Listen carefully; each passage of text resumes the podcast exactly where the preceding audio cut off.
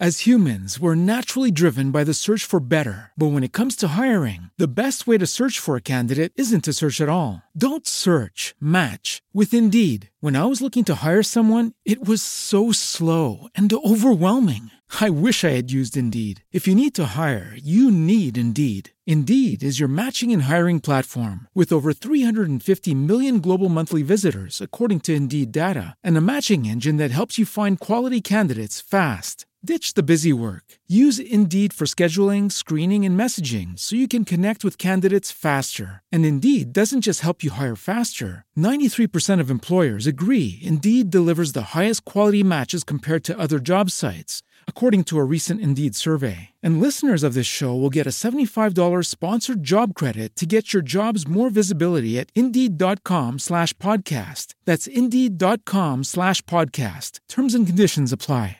With Lucky Land slots, you can get lucky just about anywhere. Dearly beloved, we are gathered here today to. Has anyone seen the bride and groom? Sorry, sorry, we're here. We were getting lucky in the limo and we lost track of time. No, Lucky Land Casino, with cash prizes that add up quicker than a guest registry. In that case, I pronounce you lucky. Play for free at LuckyLandSlots.com. Daily bonuses are waiting. No purchase necessary. Void where prohibited by law. 18 plus. Terms and conditions apply. See website for details. How do you do? Jen and Cam feel it would be unkind to present this program without a friendly word of warning. We are about to unfold our true crime podcast, a podcast of lifelong friends who seek to examine crimes which were committed without reckoning upon God. The discussion will be frank, and the subject matter will be of a grim and violent nature. I think it will thrill you. It might even horrify you. So, if there are young children listening, or if you feel unwilling to subject your nerves to such a strain, now's your chance to. Well, we've warned you.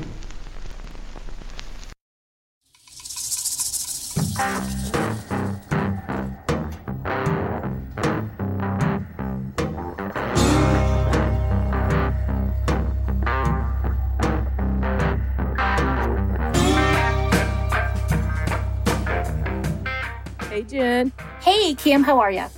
I'm fantabuloso. How are you? Woohoo! I'm doing great. Everything's coming up roses. Everything's coming up roses. There are quite a few thorns, though, let me tell you. There is, but we're not going to here to talk about that. We're here We to talk not. about a listener suggestion and researched. We have another one today, and I will tell you that we absolutely love it when our listeners request cases or do research or write cases for us. It's fantastic. We love to share in the duties of the podcast, I guess, right? Yes, sharing's caring. Sharing is caring. You know, if you're interested in maybe writing or maybe getting into podcasting, it's a good way to kind of kind of slowly put your toes in the water. and Exactly. What And we're about. always here. I mean, you submit everything to us, we'll go over it. We'll, of course, change it to fit our vernacular and all that kind of good stuff. But we always love to hear from you all. So if you have an idea or want to do something, you can send it to our true crime podcast at gmail.com. Well, Yeah, let's we- go. I'm excited. You ready? Well, this episode was written to one of our listeners. Or it wasn't written, I'm sorry, it was researched by Gabriel Balsera, which I hope I've said that correctly. He did all the research for this episode.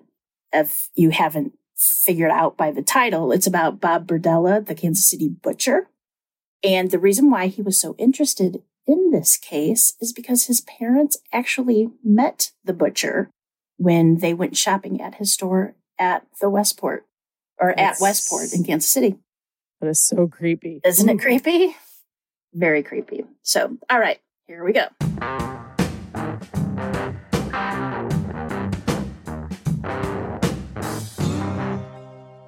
On April 2nd, 1988, Kansas City, Missouri, 22 year old Christopher Bryson surveyed the room, looking for an object that would help free him of his binding. For four days, Christopher had been held hostage and was slowly losing hope that he would ever make it out alive. With his hands bound in front of him, he slowly shuffled towards the book of matches that his captor had left out. Hoping and praying, Christopher lit the matches one by one and began to burn through the rope that tied his hands together. Luckily for him, his captor was at work and wasn't around to hear the scuffle or smell the sulfur of the burning matches. Once Christopher had freed himself from the ropes, he looked around and realized that he had two options. One was to jump out of the second story window, and the other was to stay and be subjected to more torture. Christopher decided to leap out the second story window and broke a bone in his foot by would, doing so. I would do that too. It's much better option. Breaking all your bones in your body would be a better option, honestly. Yes. Once free from this house of horrors, Christopher ran towards the first person he could find. That person happened to be a meter reader who was out checking the meters of the house in the area. When the man looked up, he saw Christopher running completely naked, wearing nothing but a dog collar. He noticed Christopher was beaten, bloodied, and bruised. The meter reader, knowing something was wrong, took Christopher to safety and called the police. Guess you would know something was wrong, correct? I mean, if you see somebody naked in a dog collar that's bloodied, you know something was not right. You would think so, but this harks back to Jeffrey Dahmer with the poor exactly. boy Thank running you. down the street. And that's later we do find out that at first, when the police talk to this guy, they think it's some kind of lover spat. But I digress. As the police arrived to the scene, Christopher explained how he'd been kidnapped, sexually assaulted, and tortured over the course of four days. He led the officers to 4315 Charlotte Street, where he had been held captive. And this would be the first time we would hear of Robert Bob Berdella, as we now know him as the Kansas City Butcher. Robert Andrew Berdella Jr., or as he went by Bob, was born to Robert Sr. and Mary Berdella on January 31st, 1949, at Cuyahoga Falls, Ohio. Robert Berdella Sr. and Mary were strict Catholic parents and instilled religion into Bob and his younger brother. Those who knew Bob as a child described him as, quote, an odd loner who rarely socialized with other children. And this wasn't by choice either. Berdella was frequently bullied by other children for his big, thick glasses and his stutter. And of course, this made school a living hell for the young boy. Relentlessly being bullied by other children stunted Bob's social skills, and he retreated into his own little world. It didn't help that Bob's father was emotionally abusive to him and his brother. In his father's eyes, Bob was a complete failure since he wasn't interested in sports and didn't like physical activity. And this was a stark contrast to his younger brother, who was quite the athlete, leading Berdella Sr. to constantly compare Bob to his younger brother and telling him what a disappointment he was. It's always so infuriating when parents do that. Really is. Bob also claimed that his father would beat him with a leather belt for misbehaving and being a disappointment to the family. With years of abuse, Bob's mind slowly began to change and a violent streak had been awakened in him. Bob's true evil lurked deep inside him, and it wouldn't be until many years later that Kansas City would feel his wrath. Bob's teenage years were not much better, and as he reached puberty, he realized that he was gay. Coming from a strong Catholic household, Bob knew he had to keep his secret hidden through fear of either being severely beaten by his father or disowned by the family altogether. Instead, Bob wore a mask by pretending to be someone that he wasn't. He dated girls and even had a steady girlfriend for a very short period of time. But he was also rude and condescending towards females. When Bob was 16, his father died of a heart attack at just 39 years old. The Berdellas were visiting a family in Canton, Ohio for Christmas, and Bob hadn't gone with them. Why, we don't know. But it wasn't until the family returned home days later that Bob had found out that his father had passed. Bob was devastated, but the death of his father seemed to be a turning point for him. He began to feel more confident in himself, which often projected as arrogance. Following his father's death, Berdella was conflicted by a range of emotions.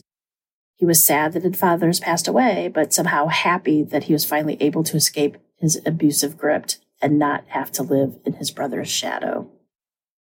With nowhere else to turn, Bob went to the only place he knew the Catholic Church. They welcomed the Berdella family with open arms and supported the family during the time of need. However, for Bob, this brought him no comfort. Organized religion wasn't able to answer the questions he had spinning in his head, so he decided to branch out into other faiths, which some say included Satanism. Also, that same year, Bob saw the film adaptation of John Fowles' book, The Collector. Now, this novel in itself has had its fair share of serial killers that claim that it was their inspiration for mm-hmm. killing, their motivation, or their inspiration, actually. Sorry.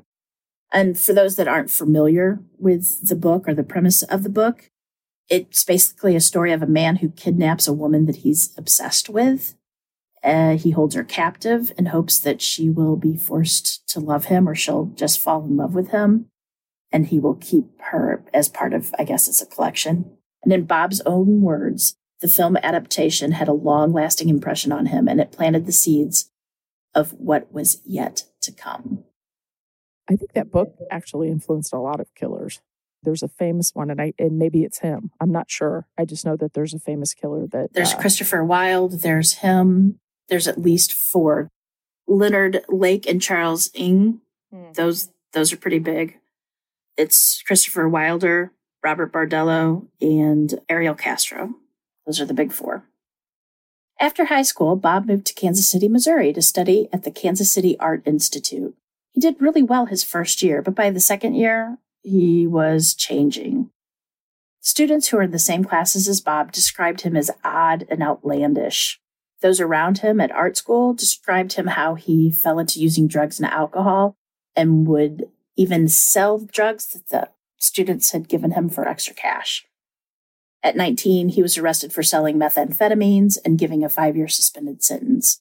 But within a month of his, he was arrested again for possession of LSD and marijuana. Charges were later dropped due to lack of evidence. More disturbingly was his art pieces often included some form of animal abuse leading him to be an outcast by his classmates. Not to really go into it, but for one instance, he tortured a duck and a chicken in front of his classmates for an art installment or an installation, I guess. And he also fed a dog tranquilizers just to see what would happen. Did the dog die? They all died, yes. Oh, Jesus. He was constantly pushing boundaries of what was acceptable, and sometimes he just totally jumped over those boundaries and went into the red. But in 1969, Bob left the Kansas City Art Institute after college administrators harshly criticized his art piece of the killing and cooking of a duck. That's just not right. Did he do it? Did he butcher yes. it like ethically and then cook it? I don't know. It doesn't go into graphic detail, but still, I mean, there's it's a weird. fine line. There is, I think piss Christ. All all I gotta say. That's all I gotta say about that. I part. know, I know. You know but, what I mean? People butcher animals every day and eat them. But he is a serial killer, and he probably got but, some. Well, but this was also a school piece too. I wouldn't expect anything this avant garde to be in a classroom setting. One thing to do it on a stage somewhere and not affiliated by a school. I mean, there's a certain decorum that the school has to keep, correct? Yeah, but it depends and on art, and it, art is subjective, I know, but he was criticized. He didn't get kicked out. He actually left, I believe. Hmm. He wasn't kicked out, but they didn't like what he did, and they made sure he knew that they didn't like it. Mm-hmm. To pay off some of the fees and fines that he had of his drug arrests, Bob found a job as a short order cook in different Kansas City restaurants. He even began selling some of his antiques that he had collected as a child. And as he became a better chef, he started to work at some of the better restaurants and country clubs in the area. His skills became so good at cooking that he even helped and taught training classes at a community college. And another way Bob made some extra cash, he started owning and breeding chow chow dogs. You know what a chow chow dog is? Mm-hmm. It's those huge hairy dogs that almost look like bears. And they have Sometimes they're aggressive. Yeah, they have a black tongue. They're not chihuahuas because some of them, some oh, people call those chihuahuas chow chows. No, they're chows. I know Martha Stewart had one. They're kind of like a reddish brown and they're really, really furry. Hmm. They're cute dogs. They're big. They're medium to large dogs. In 1970s, Bob moved into a yellow house with brown trim at 4315 Charlotte Street. This is in the historic neighborhood and city park called Hyde Park in the area of Kansas City, Missouri. He was living his life as an openly gay man and he had as he had been for several years. His neighbors considered him to be a bit flamboyant and snobbish, even though his home was a bit dilapidated. Dilapidated, sorry. Bob had started taking in lodgers and those living on the fringes of society male prostitutes, petty criminals, runaways, and drug addicts. He would take them under his wing and try to help them get clean or steer them away from a life of crime. He told his neighbors that he felt like a foster parent to those that he took in. Bob was insistent that he never had any physical contact with any of these men in the 70s. But by the early 80s, that wasn't the case. Bob was starting to manipulate these downtrodden men. He would loan them money or offer them a free place to live in exchange for sex. Basically, became a predator. Mm-hmm. In 1982, Bob decided to quit the restaurant business and just sell his antiques and oddities, so he rented a booth at the Westport Flea Market. His business, which he named Bob's Bizarre Bazaar, B A Z A A R B I Z A R R E, sold jewelry, antiques, and oddities like shrunken heads and such, and all sorts of stuff. He had Roman glass. Where does one buy shrunken heads for sale? I Just well, nowadays they're not real. Okay. They're manufactured, but I think he did a lot of black market deals to get some of the stuff he had. He had like African tribal wear and things that most people wouldn't actually get the normal way. Mhm. So I think it was a lot of black market. I might be wrong about that, so don't quote me, but it was hard to find things that seemed weird Mhm. to get. While working at the flea market, Bob found a good friend and a local merchant, Paul Howell. And like Bob, Paul Howell rented a booth and sold his products at the flea market. After striking up a friendship, Paul introduced him to his 19 year old son, Jerry, who was also a mm. male sex worker. Oh. And little did Paul know that he had just introduced his son to the man that would take his life. And like I said earlier, this is where the story of Bob Berdella becomes very dark. The details of his crime are extremely graphic, and listener discretion is advised. Pay heed to Edward October's warning. Be careful. If you're going to be triggered, I suggest listening to some of our other back ish episodes. Bob's first kill appears to have been premeditated and carefully planned out, and it's surprising to see a serial killer so organized for their first kill. Despite taking in young man through the 70s and 80s, it wouldn't be until 1984 that the butcher's lust for blood and sadism truly shone through. Bob picked up Jerry Howell on July 5th after promising to take him to a dance in Merriam, Kansas. Bob and Jerry had been somewhat close since Bob and Jerry's father, Paul, had been such close friends. So once Jerry got into the car, Bob gave him a few drinks under the guise of giving him some liquid courage for the dance. We all know how that goes. Did that when I was younger. I didn't. You never drank for courage, Camille? Mm-mm. I beg to differ. I beg to differ.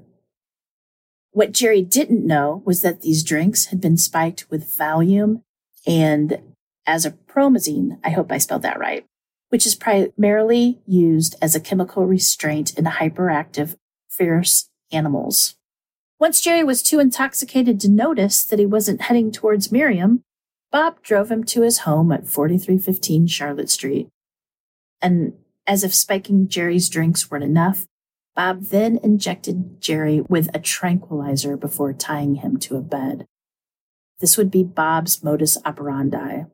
This is what he would do with all of his victims. Over the course of 28 agonizing hours, Jerry Howell was subjected to sadistic torture.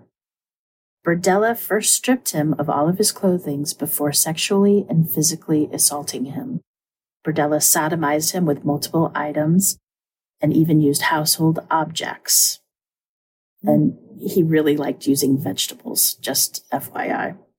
The reason we know so much about Berdella and his crimes is that he liked to keep a notebook. He wrote down everything that he did. He would log his torture hour by hour, describing what he did to his victims and how they reacted. Bob would note whether he himself sodomized him or whether he used a foreign object. Did he do this as he was doing it, or did he reflect? He would do it as like a science experiment, from but what I'm, it sounds saying, like. would he would he write the like notes he down would do it and then write the note after and it was then- done, or after he- that thing was done. And Okay. then when he would do something else, he would, to me, it sounds like he would log it like a science experiment. medical experiment. experiment? Like Yep. he wouldn't go later and say, This dear diary, this is what I did to Yeah, Jerry. First I I, did wondering. this. Yeah. He would like, I believe, and he even, I'll talk about it later, but he even had like shorthand for himself. Hmm. Bob also took Polaroid pictures of Jerry and would continue to do so with each victim, allowing him to relive his crimes whenever he wanted. After the long 28 hours, Jerry passed away. In the book by Tom Jackman entitled Rites of Burial, the horrific account of sadistic serial killer Berdella, quote, Jerry either asphyxiated on his own vomit or the combination of the gag and the medicines were too strong for him to be able to catch his breath. What Berdella did next proved that he clearly thought this through for a very long time. Jerry's body was taken to the basement and hung on a hook before Berdella made several incisions to drain the body of blood. Then, using boning knives and a chainsaw, Berdella dismembered Jerry, wrapped his body parts into trash bags, and placed them outside in the trash. The next morning, the sanitation workers took away the bags without noticing there was a body inside. I guess it wouldn't. There would be really an odor. I guess the trash odor would cover it up, since it wasn't. But it would be since it would be the next day, so it would be fresh. And I Yeah. Uh, Yeah, exactly. Jerry's parents quickly reported him missing and demanded answers from Berdella because they knew he was with Bob that night. Berdella was questioned by the police and said that he had taken Jerry to Merriam, but they had separated at the dance, and Bob hadn't seen him since. The police had no other, no reason to question him any further, I should say, question him any further. It's unclear why Jerry chose his first victims, but according to one source, Jerry owned Berdella money. So maybe it was the anger that pushed Berdella to want to kill him, or just maybe he just wanted to see how much pain he could inflict on someone. We don't know. Berdella's next victim was 23 year old Robert Sheldon. Sheldon had previously lodged with Berdella during the time where he took in young men that were kind of down on their luck. On April 10th, 1985, needing a safe place to stay, Sheldon returned to 4315 Charlotte Street, never to be seen alive again. Much like the murder of Jerry Howell, Sheldon was drugged and given alcohol to subdue him. Once he was completely incapacitated, Berdella tied him to the bed and began his sick torture. Not content with his previous methods, Berdella decided that it was time to step it up a notch. Sheldon's hands were bound so tightly with piano wire that had he survived, he would have suffered permanent nerve damage to his hands, rendering them almost useless. Hmm. Berdella wasn't attracted to Robert Sheldon, but he did consider him an inconvenience. Someone he could, quote, express some of the anger and frustration that I had towards other people on. He just seems to be making all kinds of excuses. You think? hmm Sheldon was subjected to three miserable days of sadistic torture. Berdella repeatedly sodomized and physically assaulted him. Berdella stuck needles under Sheldon's fingernails, swabbed Drano or some kind of drain cleaner into his left eye, and he put caulk into his ears so Sheldon wouldn't be able to know when Bob came into the room to torture him. I had no idea he was this twisted. Oh, it's bad. After three days of unbearable torture, workmen had been scheduled to come to fix Berdella's roof, and Berdella had to decide what to do next, so he didn't want to get caught. Berdella placed a sack over Sheldon's head and tightened it with rope, which caused Shelton to suffocate. Sheldon's body was again dissected, with Bordella opting to dispose of his body around the property. Once again, he drained the blood, he cut him to pieces, and buried his body throughout the yard. With each victim, Berdella's torture became more and more sadistic. Mark Wallace would be next in line to feel Berdella's wrath.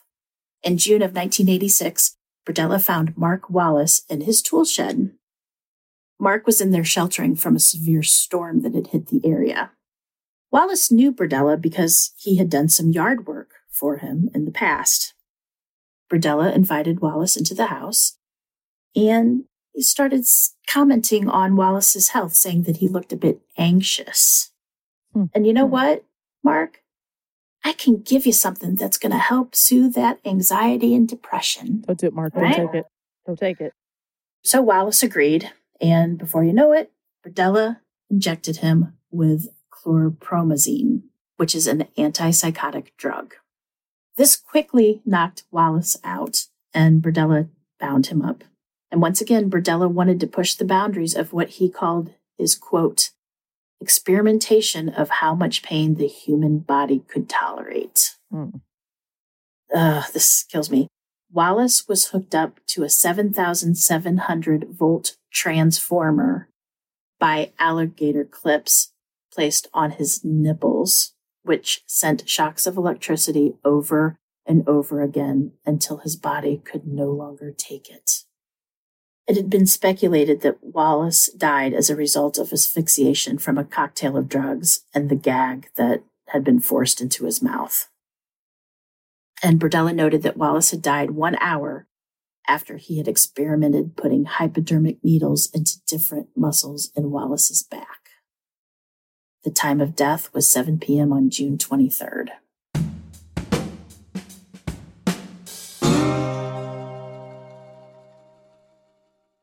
Hey guys, it is Ryan. I'm not sure if you know this about me, but I'm a bit of a fun fanatic when I can. I like to work, but I like fun too. It's a thing. And now the truth is out there. I can tell you about my favorite place to have fun Chumba Casino. They have hundreds of social casino style games to choose from, with new games released each week. You can play for free anytime, anywhere and each day brings a new chance to collect daily bonuses. So join me in the fun. Sign up now at ChumbaCasino.com. No purchase necessary. VGW. Void were prohibited by law. See terms and conditions. 18 plus. It is Ryan here, and I have a question for you. What do you do when you win? Like, are you a fist pumper? A woohooer, a hand clapper, a high fiver. I kind of like the high five, but if you want to hone in on those winning moves, check out Chumba Casino. At ChumbaCasino.com, choose from hundreds of social casino style games for your chance to redeem serious cash prizes. There are new game releases weekly, plus free daily bonuses. So don't wait. Start having the most fun ever at ChumbaCasino.com. No purchase necessary. VGW. Void were prohibited by law. See terms and conditions. 18 plus.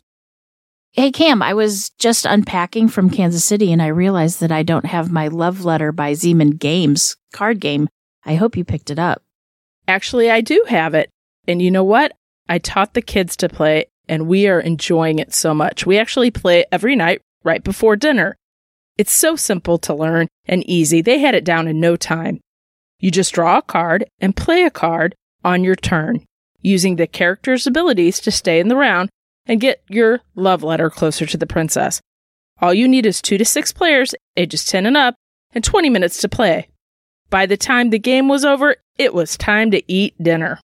Love Letter is $11.99 and comes with a velvet drawstring bag so you can take it anywhere. You can get your own copy of Love Letter at Target, your local game store, and directly through Z-Man web store, zmangames.com. That's Z M A N G A M E S dot com.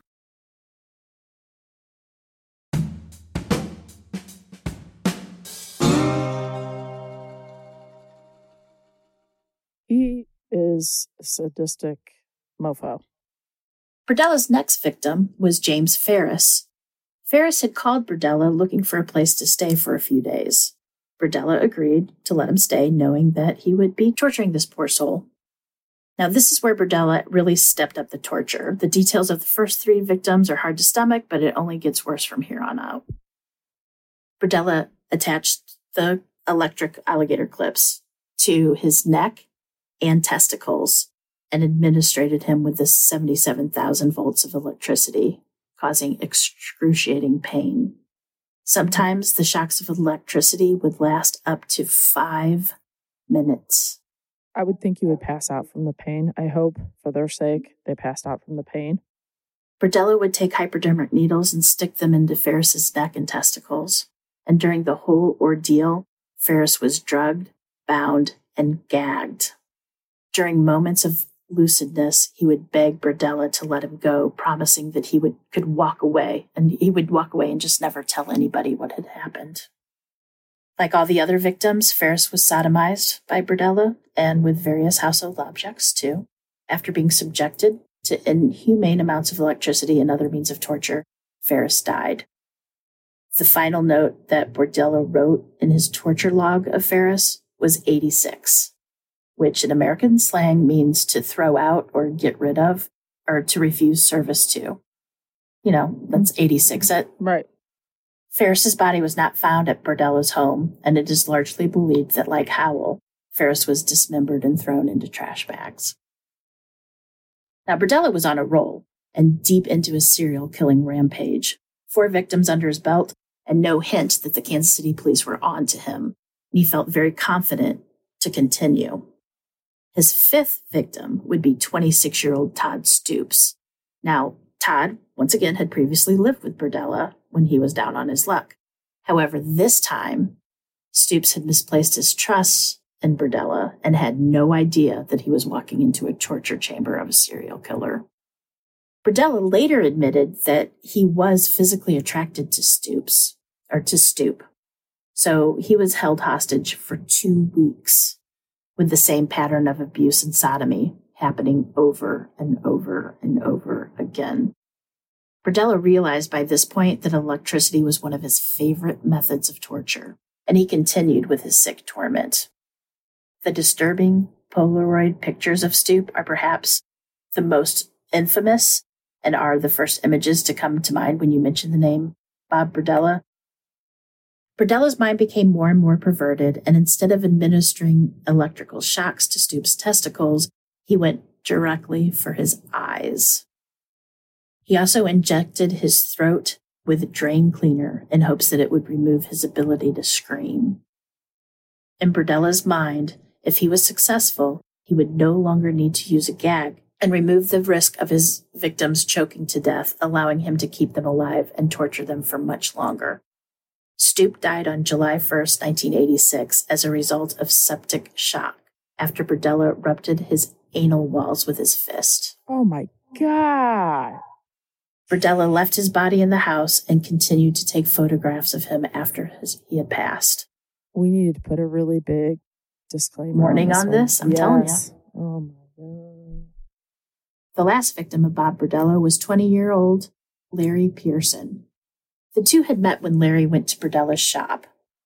Larry temporarily lived with Berdella in exchange for doing some work around the house. Common for this episode. Berdella claimed that he didn't intend for Pearson to be a victim, but after bailing him out of jail for robbing gay men, Berdella decided he had to do so. Like the other victims, Pearson was drugged, subdued, and found himself bound to Berdella's bed. Pearson was held for over six weeks, during which time he was subjected to some of the most horrific and sadistic torture humanly possible. Like all of the other victims, Pearson was beaten, sodomized, and administered with electricity. Berdella also bashed his hands with an iron rod so he could not attempt to escape.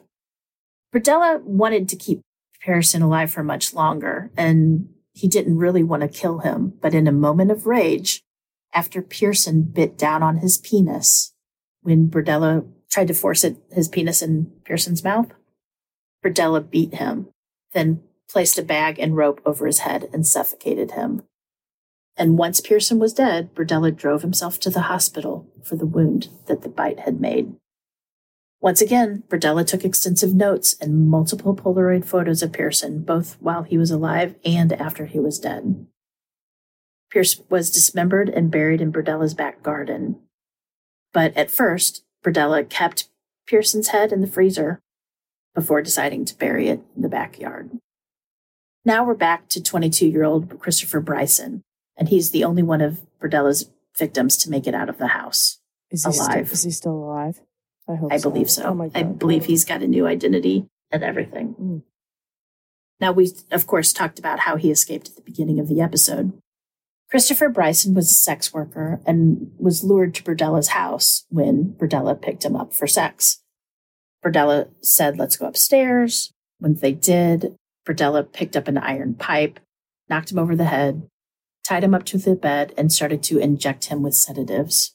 And this is his friend's son, correct? No, no, no. He already killed his friend's Okay. son. Way his friend's son was the first, First one. Victim, go. and he also was a male prostitute. This was a totally different Okay. male prostitute, and he actually picked them up off the street. Like he, Christopher was out working, and Bob came along, and supposedly a lot of the sex workers kind of knew that Bob was no good, so they stayed away from him. And I guess Christopher didn't get that memo Mm. and fell victim, literally fell victim.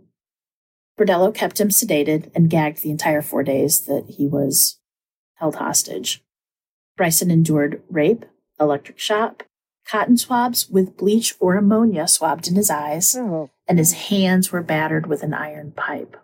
And once again from the book Rites of Burial, Berdella told Bryson, quote, You did not choose to be here, but you are. For you to survive being here and for you to know, make it, it would either be rough or it could be easy. If I grow to like you and to trust you, then I could do special things for you, such as buy you cigarettes, pick up a movie on the way home from work, and so forth. Don't try to fight me, or you'll get more of what you had earlier. You see, what you got is nothing compared to what I have. Basically, he was Berdella's sex toy, I like everybody else that he victimized and murdered.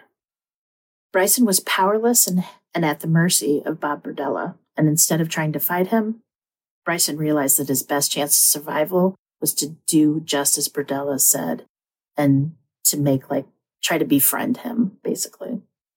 After slowly gaining his trust and enduring the sadistic torment, Bryson was able to escape and call the Kansas City Police Department. And while Bryson was being taken into custody, the police got a warrant and other officers were called to 4315 Charlotte Street to wait for Berdella. When he arrived at 1130, Berdella was arrested for investigation of sexual assault.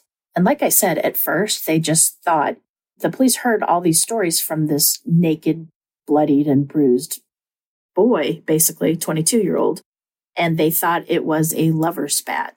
1988, homophobia, huge and out. They just thought it was a lover spat, Mhm. like Jeffrey Dahmer, right? mhm. like we said. The Kansas City Police Department arrived at the scene after 2 p.m. on April 2nd, 1988. Animal control had gone into the house first to gather the three dogs that were in the house. There were two adult dogs and one puppy. When the officers entered the house, they were amazed by the amount of stuff that was in the house. He was a hoarder. And from what I read, seriously, he could have been an episode of the TV show called The Hoarders. There were stacks of paper and books and magazines, trash bags filled with clothes and trash just laying all over the place. The officer said the house smelled of dog feces and rotting food. He was too busy to clean. He was torturing people.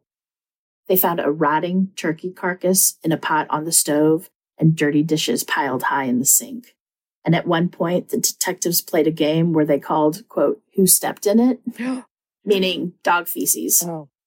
Because the smell was so pungent everywhere they went. Some of the officers even started wearing the white paper overalls and plastic booties to keep the grime and crap off their shoes and clothes. I totally would. It's disgusting. I was just going to say, I wondered if part of the reason he did that was so that there wouldn't be smell of, I don't know, decay. or he could just the house was dilapidated. He never took care of the house at all. So he could have just been a lazy some bitch too. Yeah. who knows? He obviously was mentally ill so that's a different story. In one of the upstairs bedroom next to a bed was a metal tray with syringes bottles of prescription drugs ointments and eye drops on the floor by the bed they found the electric transformer across the room on a cabinet shelf they found a shoebox filled with Polaroids of the naked Christopher Bryson. In some of the photos, he had some sort of bag or f- pillowcase over his head. Others, he was face down with his hands bound behind his back. In all of them, it looked like he was in pain and was being tortured. There was a brown wallet belonging to James Ferris, victim number four, on the shelf. Also had his driver's license in it. Some of the books they found on the shelf had titles like How to Create Poisons and Antidotes to Them, and Satanic Interpretation and Lifestyle. They also found a human skull and two envelopes filled with human teeth. The skull would later be identified as Richard Sheldon's. In one room, the police would later call the torture room, they found the wire bound stenographer pad that Berdella had kept his meticulous notes about the torturing of his victims. All in all, they recovered 334 Polaroid photos in a plastic bag. Of the pictures they found, there were 19 naked men. Some of the pictures they were being tortured, others were dead or comatose. One picture they found a man hanging upside down by his ankles in what looked like the basement. So, being detectives, they headed downstairs. There, they found dried blood on a stack of dog food and blood spatter on the lid of a styrofoam cooler. Later, luminol would be sprayed into the corner of the basement. And in the book Ritual of Burial, they said it lit up like a round pool shape. It was so blue and so bright. Luminol also glowed on a plastic bucket and two plastic trash barrels. They found a chainsaw, and upon further examination, police discovered blood, flesh, and pubic hairs inside the plastic that covers over the engine of the chainsaw. Mm-hmm. In the backyard, police found the partially decomposing head of Larry Pearson, and they found that it was Larry by using dental records. For the Kansas City Police Department, the case against Bob Berdella was pretty much an open and shut case. They had overwhelming physical evidence that they could, of course, present in court. On July 22, 1988, a grand jury indicted Berdella for the murder of Larry Pearson. Good. Berdella pled guilty. He also would plead guilty on August 24th to one charge of forcible sodomy against Christopher Bryson. As for the other five murder charges, Berdella originally was going to plead not guilty, but in exchange for giving a full confession and accepting a guilty plea, Berdella was spared the death penalty and given a life sentence without the possibility of parole. When Berdella confessed to the murders, he also gave authority the names of all of his victims. He would also explain all the coded terms in his torture logs. For example, he would write DC, which meant swabbing drain cleaner in the oh. eyes. Two one half ket in K plus shoulder would indicate that he injected 2.2 cubic centimeters of ketamine into his victim's neck and shoulders. He would put F for the neck vernacular term, you know, to like FU, mm-hmm, mm-hmm, right? Mm-hmm. And then BF would be for behind doing it behind, and then FF would be frontal. And it was meticulous mm. notes, like from what I gather, like a scientist. He wanted to record the human pain capacity. Sick MFer is what I'm he telling really you. Is. Berdella was sent to serve his time at the Missouri State Penitentiary in Jeff City, or Jefferson City, sorry. He used to grant interviews with the news, and he would claim that he was demonized by the media all the time. Of course, it's never his fault. It wasn't that bad. Mm-hmm. You're just demonizing me. You know, he just said, I just made a few mistakes. That's all I did. Just a few mistakes. Having a bad day. On October 8th, 1992, Berdella complained of chest pains and he was taken to the infirmary. And by 3:55 p.m., Robert Andrew Berdella Jr. was pronounced dead after suffering from a heart attack. When Alvin Randall, Berdella's trial judge, was informed of the death, Randall quipped, quote, couldn't have happened to a nicer guy. Mm-hmm. So for the families of the victims, the devil who walked the earth had finally returned home to hell. And while his death does not bring back any of those victims, their families can rest easier knowing that he is no longer a threat to anyone any longer. Are you done? Okay. I am done. I mean, I just want to say, a side note, I found out later in November of 88, there was a huge auction, or there was going to be a huge auction to sell off Berdella's possessions. You know, they needed to cover his legal funds.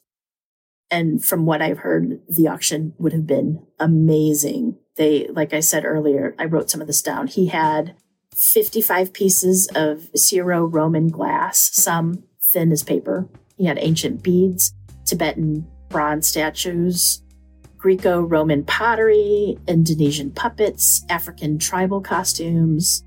But the auction was later canceled because one buyer negotiated the price for everything. Don't know how much it is, but he bought everything. Also, the house, the 53 or the 4315 Charlotte Street house, was bought by a local businessman, and he later it was grazed Hmm. to the ground. They burned the MFR down. I would hope They didn't so. burn it, but you know what I'm saying. Mhm. But yeah, I would hate to see who the what they did with those beds that he tied the people he probably up to. That if he was a hoarder and disgusting, and it sounds like he was, he probably just slept on them, and we lived the fantasy of it happening. no, I'm talking about the people who bought the stuff from Berdella's house. Oh, oh, and then later, I don't know if they would resell it or somebody just decided to get rid of it all. police officers might have got rid of that too. I think they might have taken it out and burned it. I don't know, but they said everything in the house was sold. I don't know. I don't know the full details. I just read an article, Hmm. two articles actually. Well, But yeah, we got to thank our friend Gabe for that because I'm going to have nightmares. Gabriel. Yep. And also, I want to thank Emma Trainter once again. She's the True Crime Witch podcast. She helped write this together for us. So, yeah. Creepy MFer. Glad he's gone. Yeah. Mm. Nice to read that obituary. The families do get a little peace. And I know I've said this a million times. If something happened to somebody I loved, I would have a hard time knowing that person's, he, he could be locked in a one man cell for the rest of his life. But this whole fact that he is still breathing air, I would have a problem with that. I know I would. I knew the Butcher of Kansas City. I always knew the story, but I never like really knew a lot of the details. So, I- uh, Nor did yeah. I. And uh, yeah, I'm glad I don't now, let me tell you. Or Yeah, didn't. he You know what I mean. no, they get to live in your head rent free. Thank you very much. Yeah. Thank you. Appreciate that. Well, that was a Mhm. really good one with very, very graphic details. So I hope we Yes. Remember Thanks, to do Gabriel, that. for uh, bringing it up because I don't know. I probably would have overlooked him and just not have done him, covered his story, the victim's stories. And uh, so, yeah, Until then, that's it. That's all I until have. we see you next week and the same bat time and same bat channel. Remember, lock your doors. and keep passing by those open windows. Uh, bye bye. Love ya.